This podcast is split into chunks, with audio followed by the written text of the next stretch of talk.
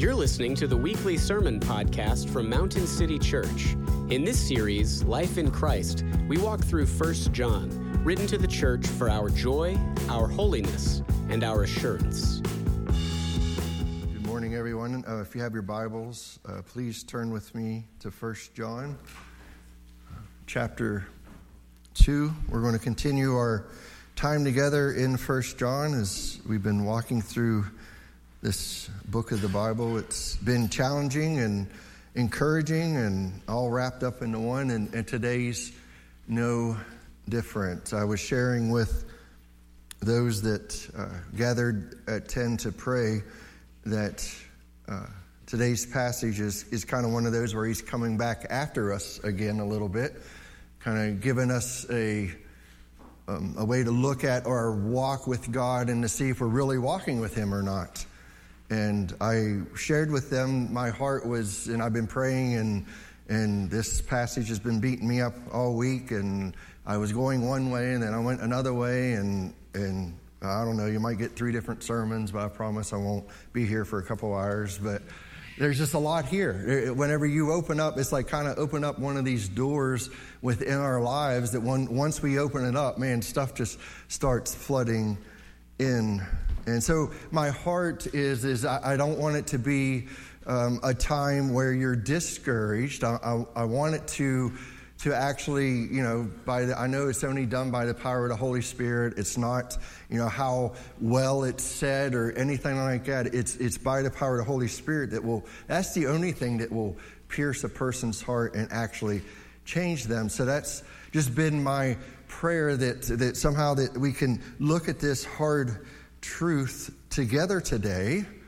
and um, actually investigate our lives, look at our lives, and, and then, then maybe in time of prayer and time of repentance when we go to communion or in, in time of flushing this out more within our community groups, that, that we can actually start to see um, and be challenged by what John is saying to us. So, with that said, let me uh, just read the passage today and pray for us, and then we we are going to dive right in.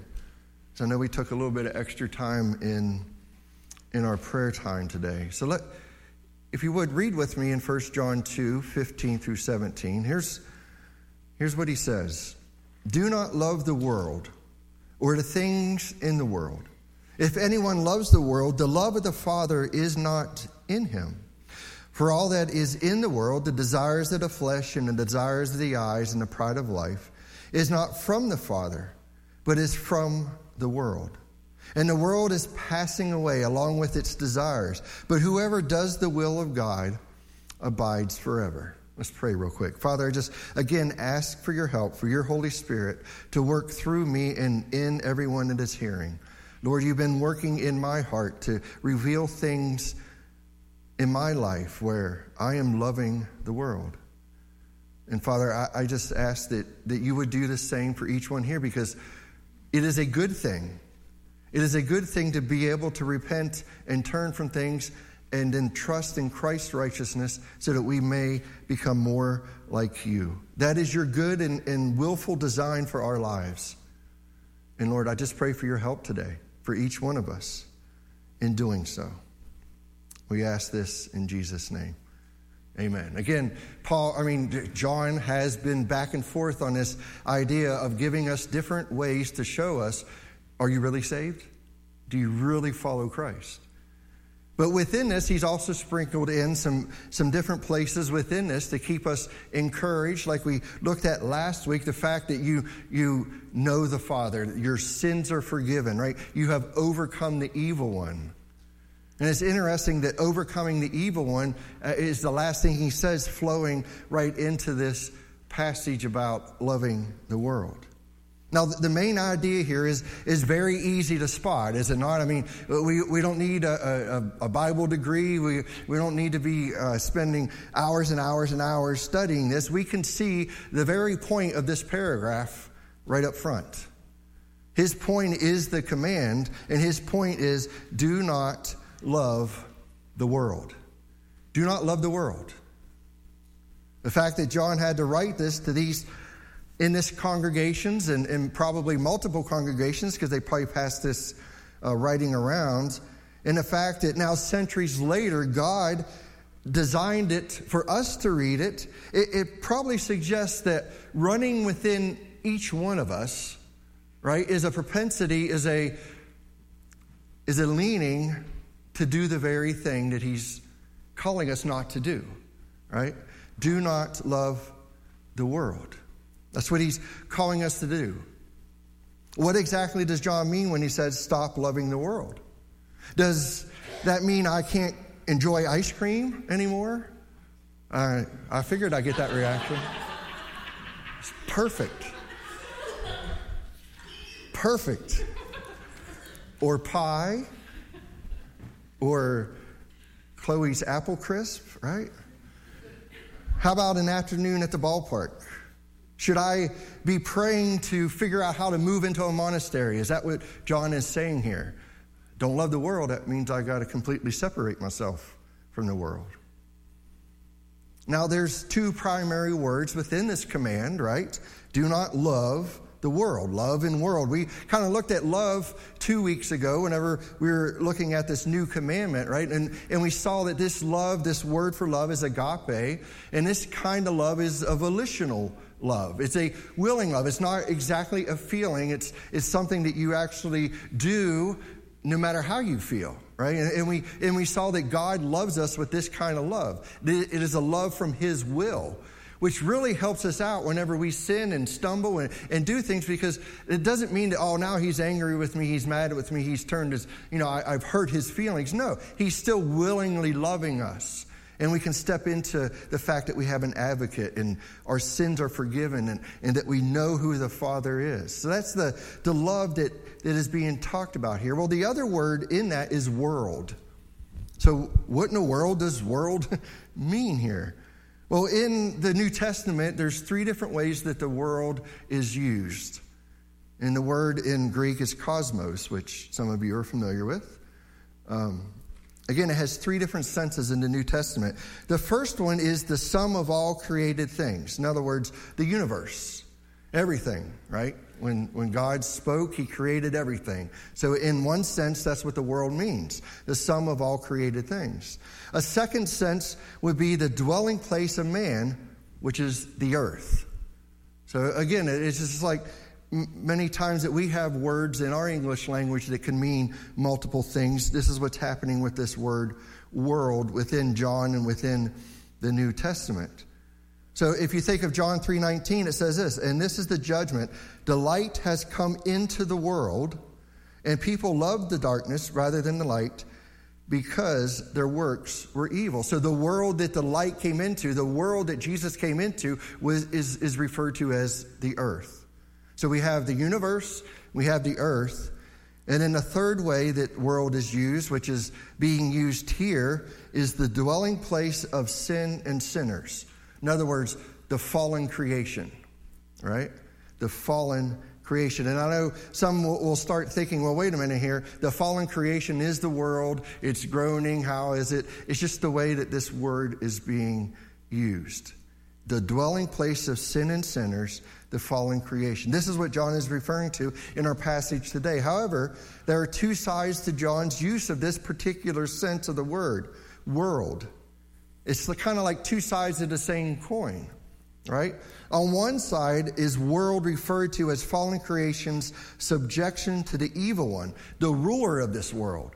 So there's a realm where, where Satan rules around, right? He, he rules in this realm and all those who do not yet know the Lord, who are walking in darkness. Ephesians 2 tells us this. Um, Jesus calls the, the, Pharisees, the ones that don't believe in him, that they're of the Father, the devil, right? There's plenty of passages that shows us that. That those that are under, okay, Putin, who does not know God, is under the power of the evil one.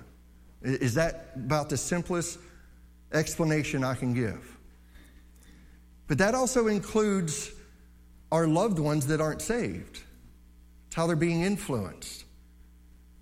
So it's not about seeing them as good, bad, and making a differentiation in, in, that way, but to understand that they're in this realm and this is how they're being controlled. As Ephesians is so clear about that, that this is where we were, but God brought us out of that. He took us from darkness and brought us into the light. So that's one side of that coin. John 12 31 says, Now is the judgment of this world. Now will the ruler of this world be cast out.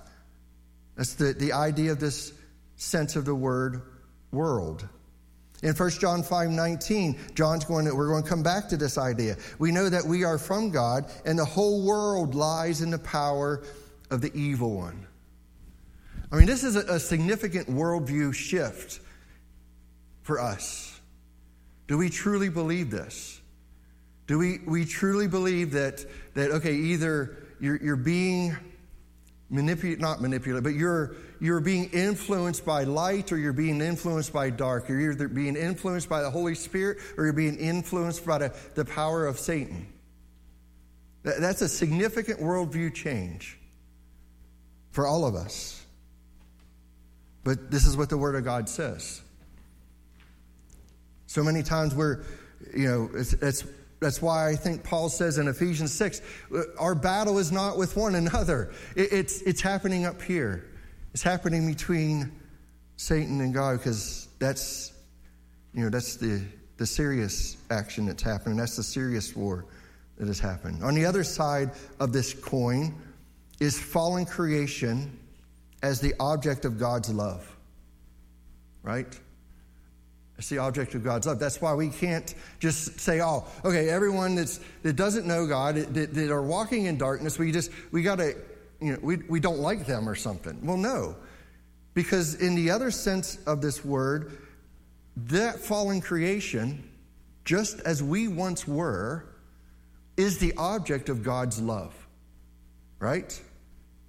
We can probably all quote this, even if you if you haven't been in church for long or, or don't know much, you've heard this. For God so loved the world that he gave his only Son, that whoever believes in him shall not perish but have eternal life. So that there's one sense that there's in it's this sense of the, the word world where it's, it's all those that are in the fallen realm that's controlled by, by Satan, but also that they're the object, these people are the object of God's love. 1 John 4 9 says, In this the love of God has made manifest among us that God sent his only Son into the world so that we might live through him. 1 John 2 2 says, He is the propitiation for our sins, and not for ours only, but also for the sins of the whole world. Not saying that everybody will be saved, but His love will go out to the ones that are written already in the Lamb's Book of Life that he will call to himself. And the amazing thing is, is we can see in, in first in, sorry, in John 1.10, in John 1.10, he uses all three forms of this world. And maybe that kind of it helped me a little bit to, to kind of differentiate what is happening here. In, in John 1.10, it says, He was in the world. That's Jesus was in the world. In other words, Jesus was on earth right? That's the first sense of the word. And the world was made through him. So now he's talking about the universe, right? Everything was made through Jesus. He was there at creation. So now he's talking about the universe, right? When he talks about the world. So he was in the world, talking about the earth, and the world was made through him. In other words, the universe, everything that we have is made through him, yet the world did not know him. And there's the third sense of the world that those that are living in darkness did not know him. The people in this fallen world are to be loved. The system of this fallen world is to be rejected. The people in the fallen world are to be loved, and the systems of the fallen world are to be rejected. This is what John is saying when he says, Do not love the world or the things of this world. He, he's talking about the system of the fallen world is to be rejected. John is telling us not to be in love with the system of this world, the fallen creation that is under the control of the evil one. Now, this is going to come up at a, at a, later date. This is something I've been wrestling with for a while, and, and, something that, that I was even telling Charity. It's like, man, I really want to talk about this, but it's just such a large subject that there's no way to, to stuff it into this sermon and, and give it justice. But I think the number one system and, and, I'm getting this from very smart people with books that, that I can hand to you and things that I've been reading and understanding about the world that we live in. But I think the number one system that we're falling into that is of the world is the mental health system. If you look at Carl Trueman's whole book on the psychologized self, if you, if you look at, at many of those that are in the biblical counseling movement, it all, by the way, isn't like just stuffy Bible people that are looking at science and are against science. No. Most of those people are quoting people within the mental health movement that are raising the flag and saying, What are we doing to people? What are we doing to people? Again, I, I got to digress. But I think that's like the number one system that we, right now, and it'll change. Give it another a year or two. It'll, it'll change to something else, unfortunately. That, that we're just buying into and, and not doing our due diligence in and seeing that, that yes, the, the, some of those things are, are very good. That they observe things very, very well. But we need, as Christians, to be going to our word for the solution. Right? We need to be going to the word for the solution. Um, so again, John is saying we are not to love the things of this world. So, what are those things? Well, look at verse 16. He's going to give them to us, at least some of them. For all that is in the world, the desires of the flesh and the desires of the eyes and the pride of life, is not from the Father, but is from the world desires of the flesh, the desires of the eyes, and the pride of life. So, the desires of the flesh. What are the desires of the flesh? These are the desires that, that come from within us. Right? Galatians 5 19 through 21 gives us those desires. Now, the works of the flesh are evident sexual immorality, impurity, sensuality, idolatry, sorcery, enmity, strife, jealousy, fits of anger, rivalries, dissensions, divisions, envy, drunkenness, orgies, and things like these. I warn you, as I warned you before, that those who do such things will not inherit the kingdom of God. So here we have Paul and we have John agreeing on something. If you love the world, or if you do these such things, these, these desires, then the love of God is not in you. And maybe, just maybe, if this is a perpetualness of your life, if this is every day of your life, then maybe, just maybe, John is now calling us to say, Is the love of the Father in you? Do you actually know him? Have your sins actually been forgiven? Do you have the Spirit dwelling in you? So, is Christ's likeness is to love your neighbor as yourself, then fleshiness is to love yourself so much more than your neighbor. Remember how he, he was telling us that we need to, one of the commands is we need to love one another? So if Christ likeness is to love your neighbor, that's how he ended one of, one of his, his passages, that we are to be like Christ. If Christ likeness is to love your neighbor as yourself, then, then, then fleshiness is to love yourself so much more than your neighbor. That's what your desires, your flesh wants to do. It's, it's all about me. It's all about me. What about me? What about me? You wake up in the morning saying that what will gratify me? What will make me feel good? What do I want right now? Now, we have unfortunately come to a, a, place in the church and in the culture where not only are we not allowed to reject those desires, but you are suspect if you are to tell someone that they ought not to embrace those desires. Right? Now, now we're not even to even allowed to question that.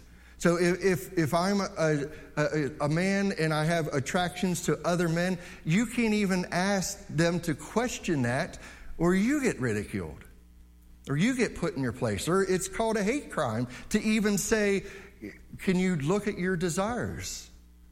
Unfortunately, that's inside the church and outside the church. The cry is, Why do you have desires if we are not to embrace them? That's, that's what the, the cry is. And by the way, that comes from the system that says, look inside yourself to fix everything. I got to stop. Aren't you born that way? Is what would be said. Of course, the response is sort of, right? We've all been born twisted in some way. It just comes out different ways. And that's the side thing that many Christians do is, is we take certain categories and we elevate these categories and, and we think like somehow these people are, are above forgiveness or something, but yet we live, uh, you know, just as debased, debauchery lives as, as, as maybe this sin is causing them to live in, but, but we judge them in that way. No. This is why we need to, to understand what it means to be poor in spirit, to actually see that you're a sinner. Because if not, then we just become legalists. And that's never a good thing because that's devoid of the gospel. Right? But you can be born again. That's the beauty of it. You can be born again a different way. God says that He's going to change our hearts. He's, he's going to cause us to be born again when the Holy Spirit dwells in us after hearing the good news of what Christ has done, the gospel. So, are you and I more eager to give and to gratify the flesh? We may be more eager than we think. All right? We may be more eager than we think. Consider for a moment just the, the idea of sensuality and some of the things Paul says in chapter 5 of Ephesians. When he talks about sexual immorality and impurity, covetousness, these things must not even be named among you, is what he says. So, are we eager to gratify our flesh in this way that Paul talks about? Matthew Henry said, A good man will be ashamed to speak of what many wicked men are not ashamed to do. That a good man, in other words, he's referring to those that are born again and have the Spirit dwelling in them, would be ashamed to speak of what wicked men do, but we as Christians make jokes about it all the time. We participate in it. We're walking in the world and we're working out of the fleshly desires. We're gratifying the desires of the flesh. So let us not be too quick to let ourselves off the hook. There are all sorts of things that good, nice, ordinary Christians tune into. Shows that we love to watch things that we allow ourselves to watch, the fleshly desires we gratify. I mean, the, the, one example that, that I thought of, and I remember a lot of people talking about this, and I, I know nothing about it, so I, I'm kind of speaking in ignorance, other than I know that there have been articles written about this. I don't understand Christians watching the Game of Thrones. Right? It, there's actually conversations where, oh no, wait a minute, this isn't so bad. Wait, from what I read in, in this argument, oh yes, it is bad. Oh, Joe, you're just you're humbug. You're just you're just old, and it just doesn't. Well, no, I'm not that old yet. I am older than you, most of you. But seriously, if if there's good, right Christian people that have to write an article stating, I don't understand why Christians are watching this show, you're just fulfilling the desires of your flesh.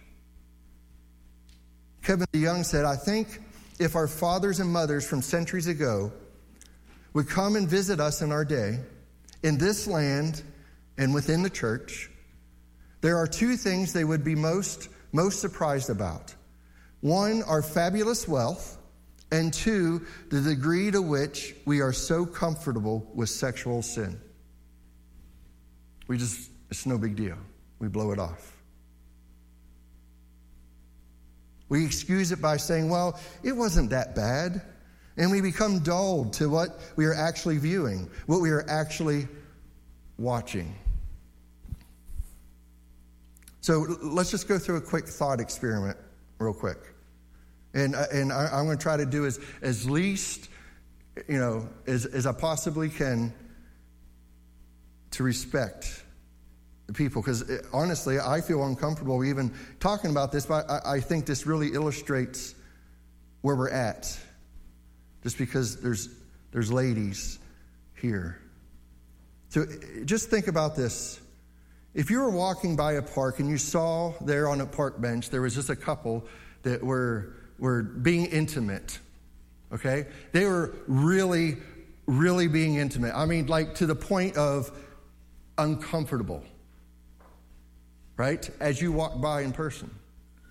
So let me ask you a question. Would you, would you, get on your phone and would you call your, your spouse or your girlfriend or your boyfriend or your buddy or, or, or, or your mom and say, hey, get the lawn chairs. We got to come check this out. There's some people in the park doing something. I want, you know, let's go check it out.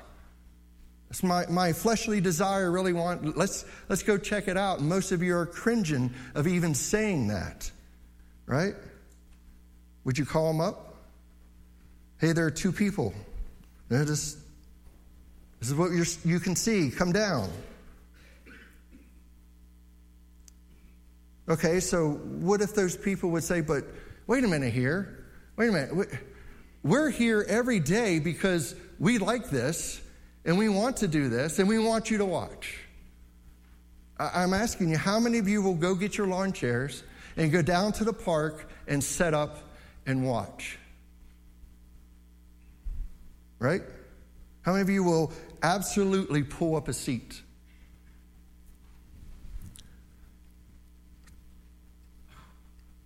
So the, the question is, is in that somehow, if we watch it on a screen, it's just normal. No biggie. It's okay. But yet, in the other scenario, we would have nothing to do with that.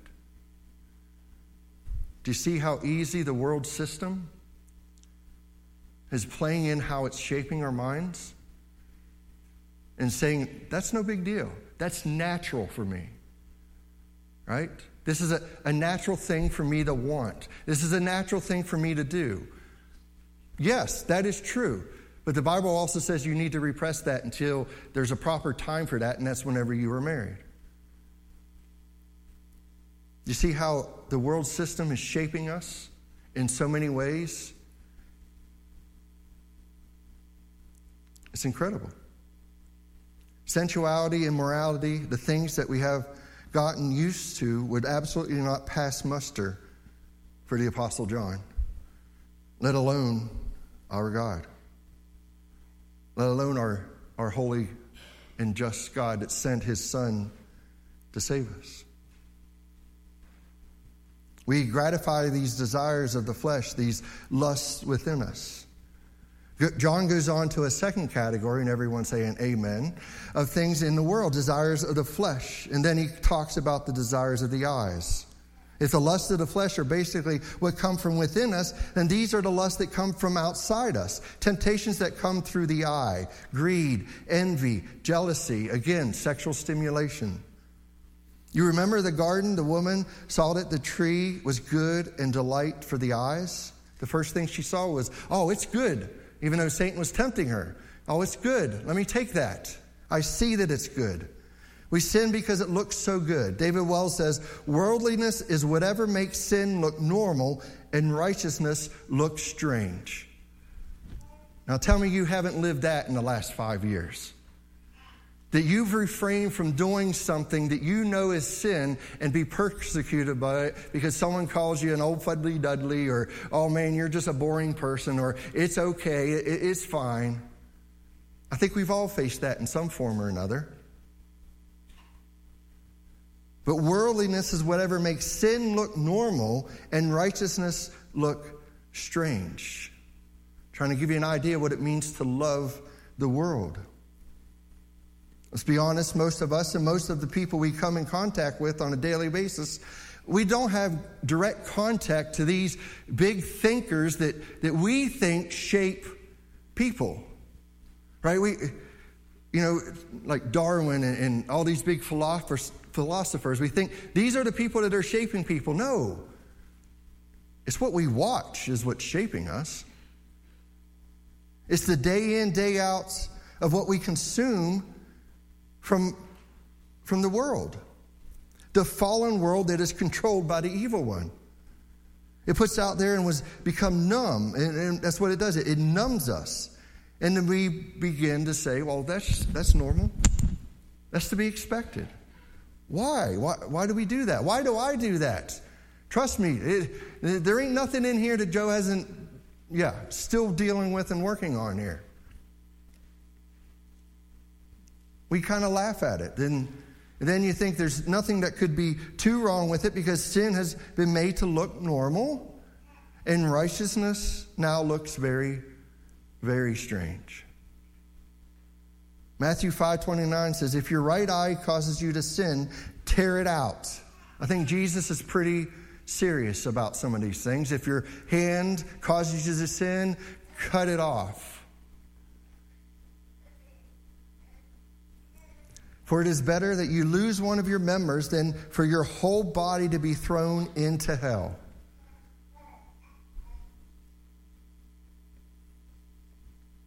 Do not love the world or the things in the world. If anyone loves the world, the love of the Father is not in him. For all that is in the world, the desires of the flesh and the desires of the eyes and the pride of life. The pride of life. We are warned here not to believe the lie that your life is actually about you. That the way to make yourself happy is to spend as much time as possible trying to make yourself happy. When actually, if you want to make yourself miserable, not to mention those around you, get up each morning with one singular purpose in mind I must be happy. Then what happens? Is we have these desires and we, we see that what we want, and then we demand people to capitulate to those demands, to those desires. This is much of what we talked about last night at the marriage conference. This is what we do to our spouses. This is what we do to, in any relationship. Is we first have a desire and then we turn it into a want and then you then demand that you must re, make you must fulfill that want in us and then whenever we fa- whenever that person fails and, and no longer wants then we got to, we judge them and then we punish them and then the cycle starts all over again So if you really want to be miserable, start every day by trying to make yourself happy and making everybody else around you happy. Now, if you add to that, by the way, I must be happy in Christ, then you're on to something. To those that are studying John Piper on Tuesday nights, you're onto something there because that is truth. I'm happy in Christ. But the thing is, is when you're happy in Christ, what is the example of Christ? The example of Christ is a servant who went to the cross for the people he loved. Right? Not, well, I'm I'm God, man. Serve me. Right? Right? So happy in God, happy in Christ, yes. yes, don't hear me not say that, that's for sure. But if you get up, if you get up and say, My goal today is to think about Joe, I need to think about Joe, I need to worry about Joe, I need to make sure everything's okay about Joe, I am going to be miserable, and so will everyone around me. Because what happens then is I live my life expecting everybody else to talk about Joe and to please Joe and to serve Joe, and that's the pride of life. When this is the goal, when uh, we then boast in this life. And when this life is what defines us, gives us meaning and purpose, we are living for something that will just pass away. How do you fill in the blank to this sentence? Stop and think about this. Right now, every one of us will have a different answer. If I only had blank, I'd be happy. If I only had that job, if I only had a bigger house, if I only had a better vacation, if I only had some new clothes, if I only had a higher GPA, even these good things will become God things, and that's a bad thing. Do you see, though, that whatever you put in the blank, that's your pride, that's your life, that's your God? The world says if it feels good, do it. If it seems good, take it. If it will make you look good, go after it. John says, Do not love the world. Isn't it interesting that these three things in the world that John described matches up with Jesus' temptation in the wilderness? For 40 days he didn't eat, and the devil says, You hungry?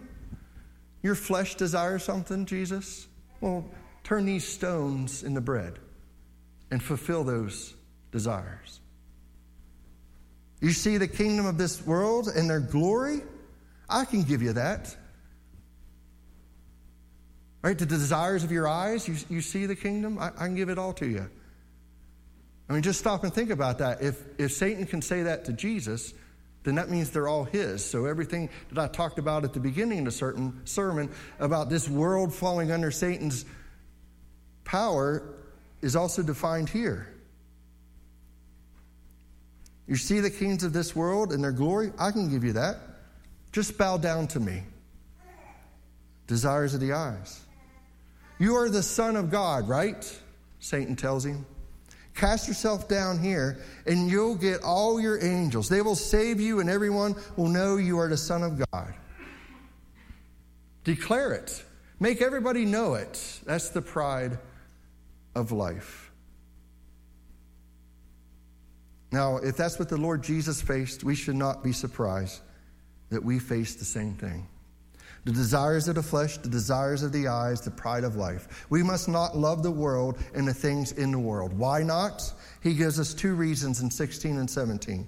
For all that is in the world, the desires of the flesh and the desires of the eyes and the pride of life is not from the Father, but is from the world. Love for the world and love for the Father are mutually exclusive.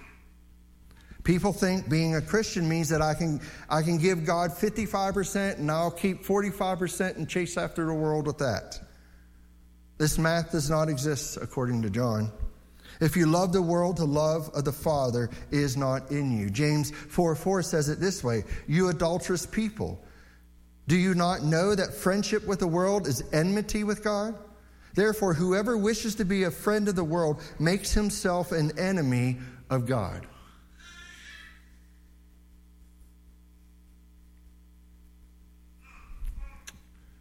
We don't do this perfectly, but we are striving to put off the love of the world and put on the love of the Father. The second reason he gives us in verse 17, and most of us know this, or we are on the path to learning this because we have let, been let down enough that we're beginning to actually see it. And it's this, and the world is passing away along with its desires. But whoever does the will of God abides forever. It's all passing away, it's all fleeting. Every achievement, that we earn, every status that we get, everything that we have, it's all passing away. It's all temporal. It, it's all going somewhere. The stuff you are clicking on, the stuff your eyes are lusting after, it won't last. Think of the rich man. Think of the rich man in Lazarus in Luke 16. Stop and think about that. Lazarus dies and goes to heaven. The rich man dies and goes to hell. And what does he ask? Could I go back and tell my brothers? Can I go back and tell them that, wait a minute, all my riches and everything that, that I've accomplished and everything that I have, it ain't worth it. It's not worth it. Can I go back? And Abraham says to him in that passage, Child, remember you in your lifetime received your good things. That is a sobering moment when he realizes that he got his desires of the flesh, the desires of his eyes, and being rich man was his pride of life. He got it all. And he's there crying out to go warn his brothers please don't come down the same path I did. This Jesus thing, this Christ, this is real. He loved it all, and it's all gone. Would you tell my brothers that Christ is worth it? And the world is not, it doesn't last. See, the, the Bible is a tale of, two loves, and we see it here so clearly in these verses. You have in one corner the love of the world, and, in, and it looks good, but it does not deliver. It does not satisfy, it does not last. And then in, you have in the other corner the love of the Father who keeps his word, keeps you fulfilled, and keeps you going. This is my Father's world. God so loved the world, the love of God, of the Father, is pure. It's self sacrificing. It gives us and it expands us. It is in every way the opposite of the love of the world. So you fight desire with desire. That's how we fight. That's how we strive. It can't be a bunch a list of do's and don'ts. It has to be desire for desire. We must fulfill the desires of this world with a greater desire, and that greater desire is God, Jesus, all that He has done for us. We fight desire with desire. Jesus said in the Sermon on the Mount, Blessed are the pure in heart, for they shall see God. You shall see God. Blessed are the pure in heart, that you shall see God. How do you overcome the love of the world? If you believe in your heart that you will see God, that He is better than all those things. And then we have a fighting chance. To see God and know Him, to know your sins are forgiven, to know you are overcome, you have overcome the evil one. This is who you are. And don't allow the desires of the flesh, the desires of the eyes, and the pride of life to squelch that. Fight desire with desire. You will not find who you are, and you will not find what you really want in the world. It's only found in one place and it's found in the Father. It's found in Him. Shall we pray? Father, I, I know that, that this passage is, is hard. I know this, this passage is,